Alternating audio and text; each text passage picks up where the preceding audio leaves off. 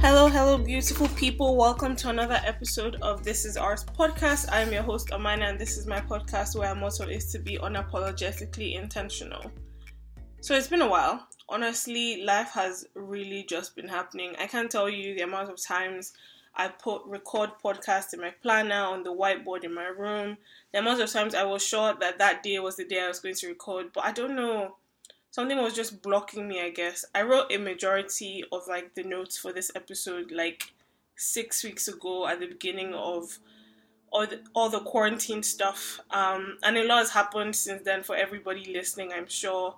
I hope everyone is keeping safe and sane in these crazy times.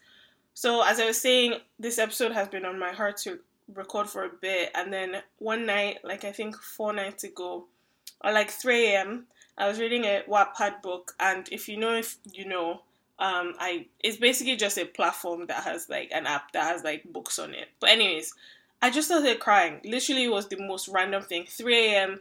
I was reading this book, and I was like bawling. And to give context, like I, it's been a while since I've cried, so I was very confused. I couldn't explain it. It just did. I just started crying, and then I found myself thinking about my dad. Um, which led me to this Facebook page that my auntie created where people like basically kind of reminisce and speak to the person he was. And of course, you can imagine the crying just continues. So here I am, like 3 a.m., crying. And before you know it, like I was typing away on my computer. So here you go. I hope you enjoyed this episode. So, for those new to this space, my hope for one of my hopes for this year was to remain in my gratitude, regardless of what situation I was going through. Um, so that's why I added on this gratitude corner segment of the podcast, and I think especially with everything that's going on, it's so important for us to take the time to be grateful for the blessings in our lives. Um, and so today I'm grateful for my health. I'm grateful that I have a job that I love I'm grateful for a roof over my head and for an amazing support system. I have a second grat- gratitude today, but I decided to save it for the end of today's episode. So if you want to know what it is, stay tuned. The next segment I'm calling TV Tweets and Triggered, and shout out to at Bless, Blessed Tiff for the title. So this segment is twofold. The first half I will discuss some thoughts from a TV show I've been watching if you are new to this space, I am always, always watching something. So there's many, many thoughts. And the second half, I will discuss something from a social me- from social media. So a tweet or a picture on Instagram that triggered me that I felt that I needed to share. So a caveat to this is I've actually been off social media for about five weeks now.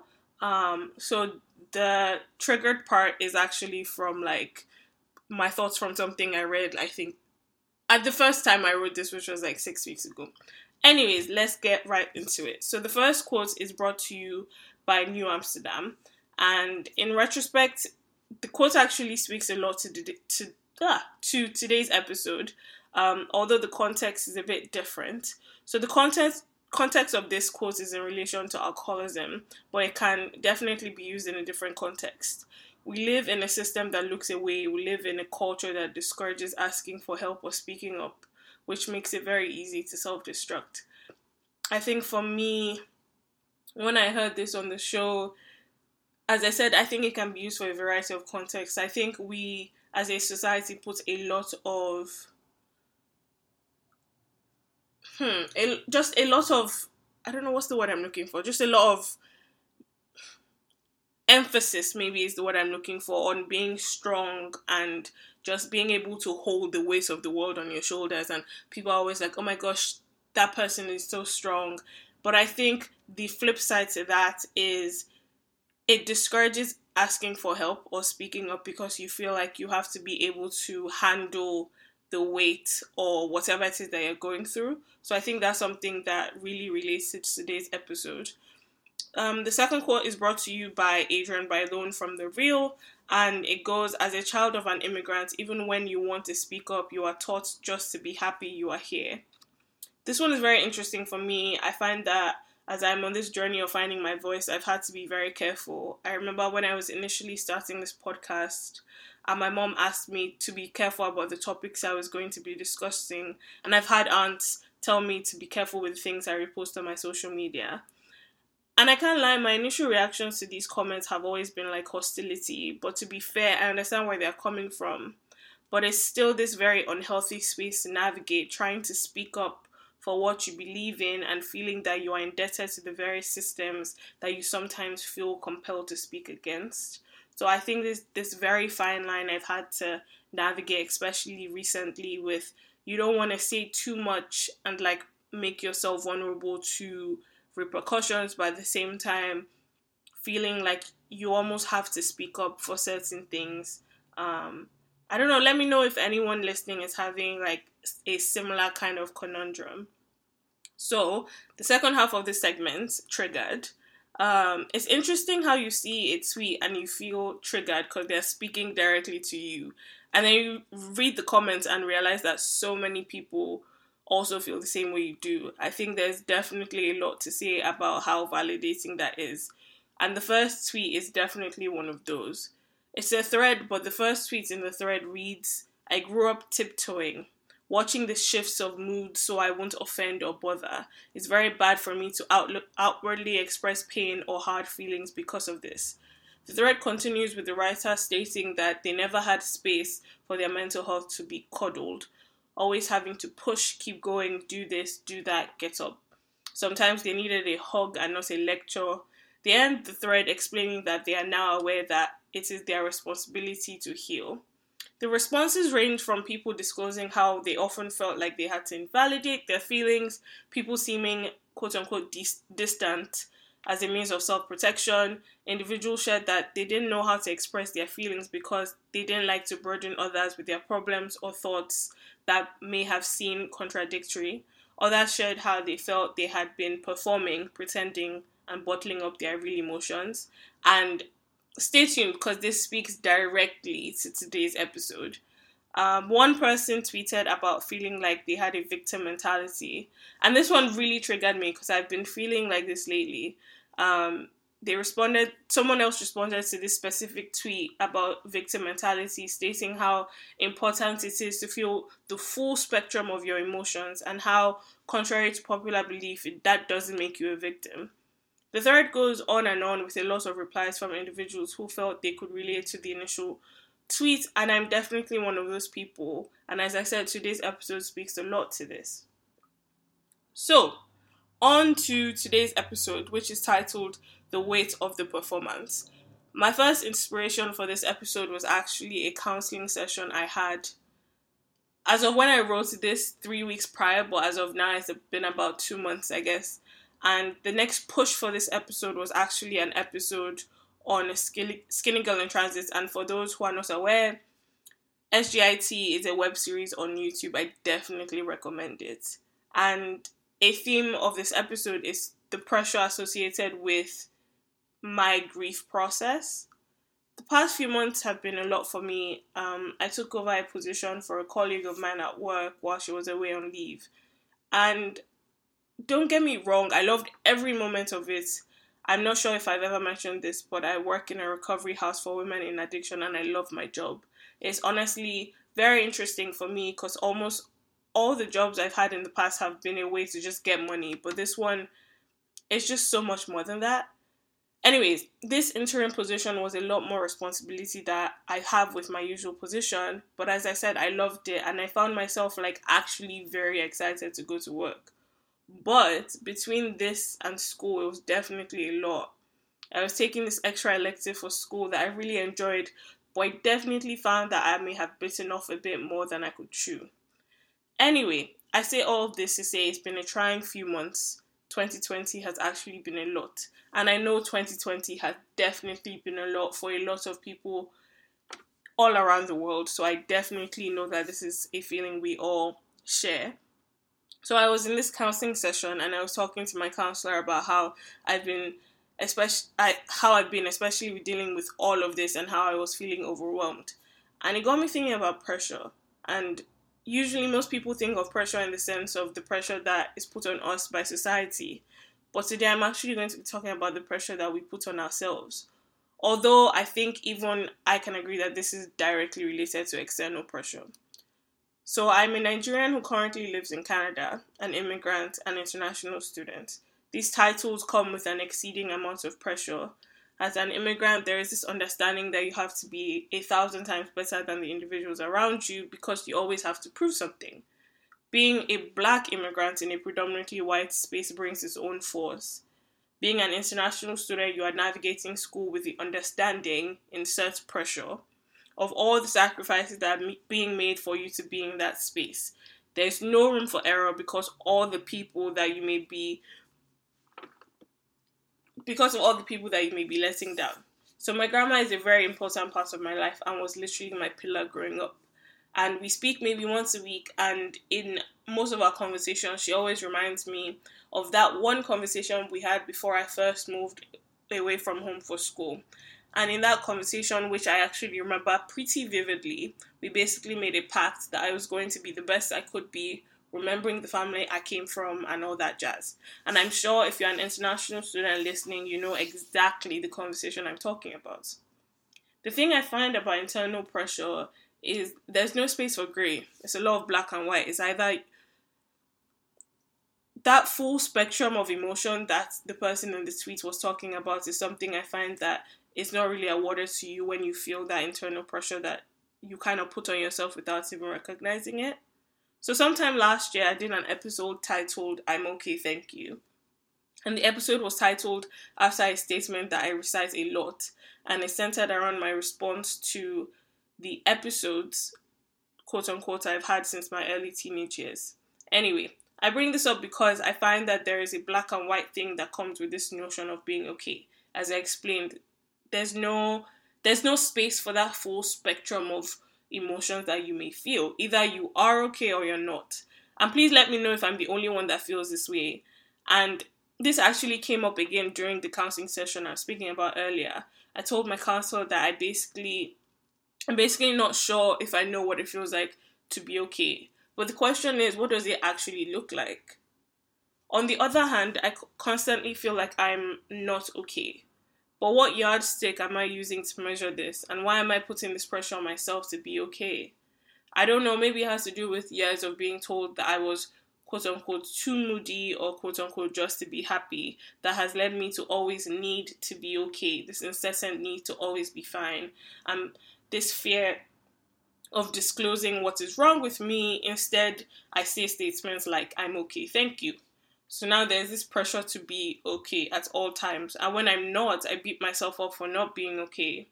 Which honestly has caused a lot of damage because what it ultimately leads to is me in bed watching a show and distracting myself from what I'm actually feeling. I have become a master of suppression, never actually dealing, but just masking and distracting myself from whatever negative emotions I'm experiencing. Experiencing my goal, if I can distract myself long enough with another activity, cooking, watching TV, baking, taking a stroll, then I can skate over actually feeling my feelings. I was watching Skinny Girl in Transit the other day and I found myself somewhere else completely. I wasn't even able to adequately distract myself. And I was reflecting on the week prior and I was halted in my thoughts because I suddenly realized that I'd been participating in lots of just going through the motions just fulfilling the things on my list without actually being present in those things. For all intents and purposes, my tactic had worked, right? I was able to suppress and push through the week, but the question remains what is the consequence of this?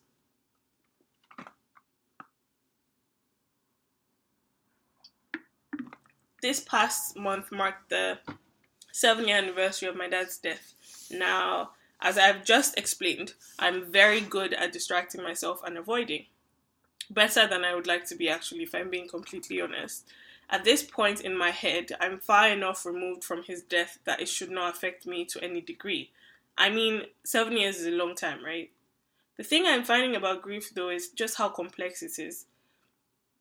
I actually spoke to about this um, during another episode. Check it out, um, called "Grief: The Finality of It All." But anyways, I usually process the day by just zoning out. So this year I did something very similar to what I've done years before. I pre-warned my friends that I was going to be AWOL for a bit and then I deleted all of my social media. That that's it. That's kind of what my ritual has been the past few years. Does it work? Not really. Do I still do it? Yes. Honestly, the anniversary wasn't the only reason why I deleted all my social media. Kind of went AWOL. I I'd been feeling especially overwhelmed, so the timing worked out, and I I think I just needed time to process. Anyway, a couple of weeks had passed, and I found that I was still not quote unquote okay. I went to work and put on a well practiced mask of okayness I performed the role of support worker, but then I came home, I took the mask off, and I felt horrible. When my friends checked in and asked how I was, I couldn't even give an answer, and when I did, I said, I'm okay, just dealing with it, thank you. And the weight of not being okay was causing me to feel even worse. If I'm com- being completely honest, there's a part of me that wonders if I ever will be okay, for whatever that looks like. On the other hand, there's also a part of me that is very aware of the fact that I have never dealt with any of my emotions surrounding my dad's death. I say I have, and maybe to a certain extent I have, but honestly, I really haven't. Which is why I have random crying sessions at 3 a.m. in the morning while reading Wattpad books. It's why I am so easily triggered by movies like What a Girl Wants and the new Netflix series Never Have I Ever. I literally was watching Never Have I Ever after being so excited for it to come out the other day. I was two episodes in and I had to stop because it hit way too close to home. A 16 year old girl suddenly loses her dad and has to deal with her grief. So, yeah, I was definitely not watching that. Something else I find very interesting with this whole performance and how it relates to my grief process is being home, home, home in Nigeria because it's the hardest for me because I think it's the only place where I can't perform. I can't just distract myself from it as easily as I do when I'm in school or with my friends because there I can actually see the spaces where he used to be and he isn't anymore, as opposed to when I'm in school because I, I guess I've created this life away from home and away from the idea of my dad not being there that I'm fully able to immerse myself in the performance and in this character that I've created. Ultimately, there's this pressure to be okay, to work through my grief, to process my emotions, which obviously is the goal, but the weight of the pressure is definitely a counterintuitive byproduct of these goals. So the question is, where does this pressure come from? I couldn't even tell you, even if I wanted to. I've just felt it for a really long time. And the flip side to that is the guilt I carry around. And I don't know if this guilt is a normal, quote unquote, because what is really normal, component of grief. And I say normal with air quotes because, again, what is normal really? Nevertheless, the guilt hits me whenever I can go a few days or a week without thinking about him, or when I realize that I don't remember what his voice sounds like. And the thing is, nobody tells you about this part, the guilt. I was watching a show the other day, and the female character had just signed her divorce papers and was explaining to another character how she had not felt sad about the end of her marriage. The other character she was speaking to said something that stuck with me that the female character felt like she may be skipping a step because she wasn't following the checklist that so many of us seem to have as to how to properly grieve. The character goes on to say that there is no checklist, no finish lines, no final exams or measuring tapes. It's your life. You deserve to feel whatever you feel whenever you feel it. A lot of people ask me why I love TV so much, and over the past year on this podcast, I've given a few reasons, but I think one of the reasons is just like in this case, God never ceases in giving me exactly what I need to hear at that moment, at the moment I need to hear it. Case in point, Sweet Magnolias, which is the show I was just describing af- the morning after prepping my brain for recording and feeling all the feelings I was feeling. The character saying this was some kind of validation to how I was feeling in this navigating this pressure and trying to figure out what I wanted to say in this episode. Moving along, another quote from Skinny Girl in Transit that really stuck with me reads It's hard being strong, but it's okay not to be strong. I've lived a lot of my life, especially the past seven years, with this idea of what it means to be strong and not vulnerable. The vulnerability part, I think, comes from boarding school and being teased constantly about quote unquote being too emotional. And I think this has led to me detesting any kind of emotional reaction. A side note to this is what I think is funny now, looking back, is looking back and connecting the current aspects of my personality to past experiences, which is definitely a whole topic on its own, and I will definitely be diving into this.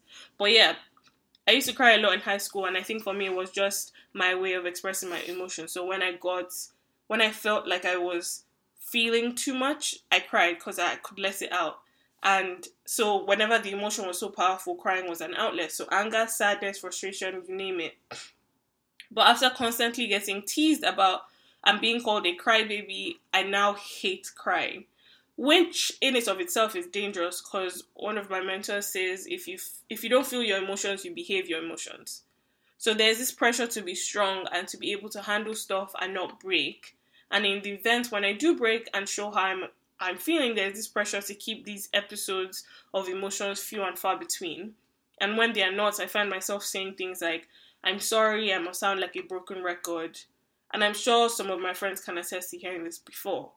For me again instead of dealing with my emotions i isolate. It's just easy i guess because then i don't have to justify feeling like i'm not doing okay. I find that what happens is i start to feel weak for not being able to carry the weight. I find myself chastising myself just to get over it and be happy because I pride myself in being strong and independent and in being able to handle things for whatever that means. So feeling like I have no control over my emotions and my grief has definitely been a challenge. I like to pretend like I'm not still grieving, and a lot of times I wish I could just go back to normal, quote unquote, what my life looked like seven years ago.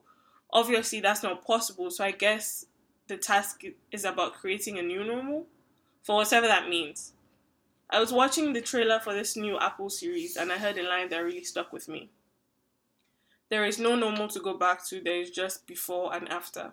The question is, who was I before and who, I, who am I now, which is the after? Last quote from Skinny Girl in Transit. For some reason, this episode was just very much related to what I've been reflecting to in terms of this episode. What happens when you become so lost in your pain that you can't even share what is wrong with you? This line is triggering because I think it definitely sums up how I feel a lot of the time. I just can't even put into words what I'm feeling, and again, my solution is just to isolate because then the fear is that I sound like a broken record, which puts the pressure not to say anything, which ends up with me in my bed. And it's interesting because I definitely encourage my friends and even my clients with this same line of nobody is a hundred percent all the time but I think it's easier said than done, and it's easier to help someone work through it than to help yourself work through it, if that makes any sense. I was reading another Wattpad book the other day, and honestly, again, it shocked me how things always seem to come together movies, TV shows, even cheesy books on Wattpad when I'm reflecting on a topic for an episode or just in general. The characters in the book were planning to take a year off to travel before settling into college, and it got me thinking about how sometimes I feel like I rushed through my life. I feel like I never really gave myself the freedom to not know. The opportunity to fully explore without the pressure to need to know everything. No, nobody ever told me that there was no rush, that I could take my time in figuring out what I wanted from life. That I didn't have to be this rush to the finish line, because, like I've said on this podcast so many times, the finish line just keeps moving. But I guess it's this fear of falling behind for whatever that means. Because with a moving finish line, can you really fall behind? I guess that's a thought for another day. Anyway, on this I leave on this I leave you with this thought from the book. Now I want to see things and do them. I'm giving myself permission to step out from the weight of the performance, whether that be in terms of my grief or just my life in general. I'm resting in the freedom to just be, there's no rush. Before I give you the questions, my second gratitude. Today I'm grateful for Kelowna. Kelowna is the town I moved to a couple years ago for grad school.